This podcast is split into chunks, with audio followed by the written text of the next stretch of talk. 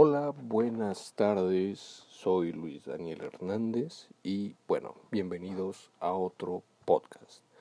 Bueno, hoy me encontraba en la universidad dando una plática sobre economía y surgió la siguiente pregunta sobre los grupos financieros. ¿Qué son? ¿Cómo se integran? ¿Cuáles son los tipos? Es por eso que hice una invitación a la universidad y obviamente a nuestros seguidores que esta primera sesión sea hablando sobre, pues sí, los grupos financieros. Así que mediante el chat ya estamos recibiendo preguntas y hoy las contestaremos en nuestra edición.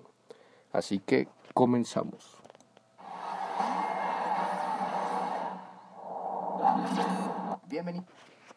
Bienvenidos. Hoy ya estamos viendo las preguntas. Y bueno, ya vimos la primera pregunta que nos manda nuestra seguidora María del Cielo Hernández. Mucho gusto, un saludo. ¿Qué es un grupo financiero? Bueno, hay que acordar y hay que tener por entendido que esta es una asociación o agrupación de intermediarios financieros bancarios y no bancarios de distinto tipo con reconocimiento legal que se comprometen a seguir políticas comunes y responder conjuntamente a ellas. Obviamente están autorizadas por la Secretaría de Hacienda y Crédito Público, CHCP, su abreviación, para funcionar como tal en términos del el artículo 11 de la ley para regular las agrupaciones financieras, en este caso la LRAF. Nos encontramos con otro seguidor de la misma universidad que nos manda, se llama José Alberto. Hola José Alberto, mucho gusto. ¿Cómo se integra un grupo financiero?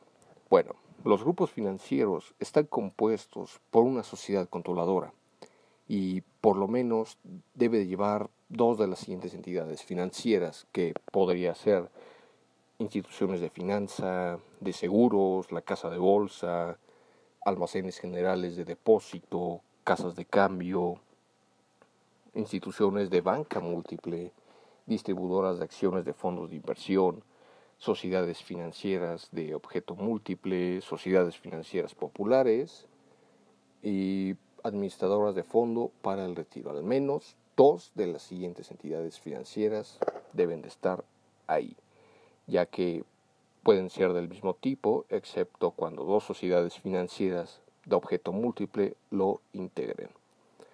Eh, aquí vemos a otro seguidor, Giovanni Cano Vargas, que nos manda dónde se pueden consultar los grupos financieros y que operan en México. Bueno, en el padrón de las entidades supervisadas, PS, de la página de internet de la Comisión Nacional Bancaria de Valores, apartado grupos financieros, sociedades controladoras de grupos financieros. Al igual nos mandan la siguiente ¿Qué autoriza la constitución y funcionamiento de un grupo financiero? Bueno, la Secretaría de Hacienda y Crédito Público es quien autoriza la constitución y funcionamiento de los grupos financieros y estas son otorgadas o delegadas por dicha institución pública. Y bueno, ¿Es necesario que el grupo financiero tenga un banco? Bueno, aun cuando es el caso más común, no es necesario que, que el grupo financiero cuente con una institución de banca múltiple. Puede contar con cualquiera de las entidades financieras señaladas.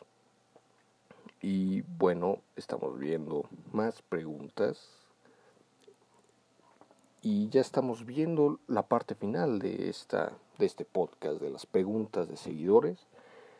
Y la última pregunta nos dice, ¿los grupos financieros se hacen responsables de las operaciones de las entidades financieras que los integran? Un saludo para Alberto del Arco. Eh, este sector cuenta con un esquema de responsabilidades de la sociedad controladora frente a las entidades financieras que integran al respectivo grupo financiero.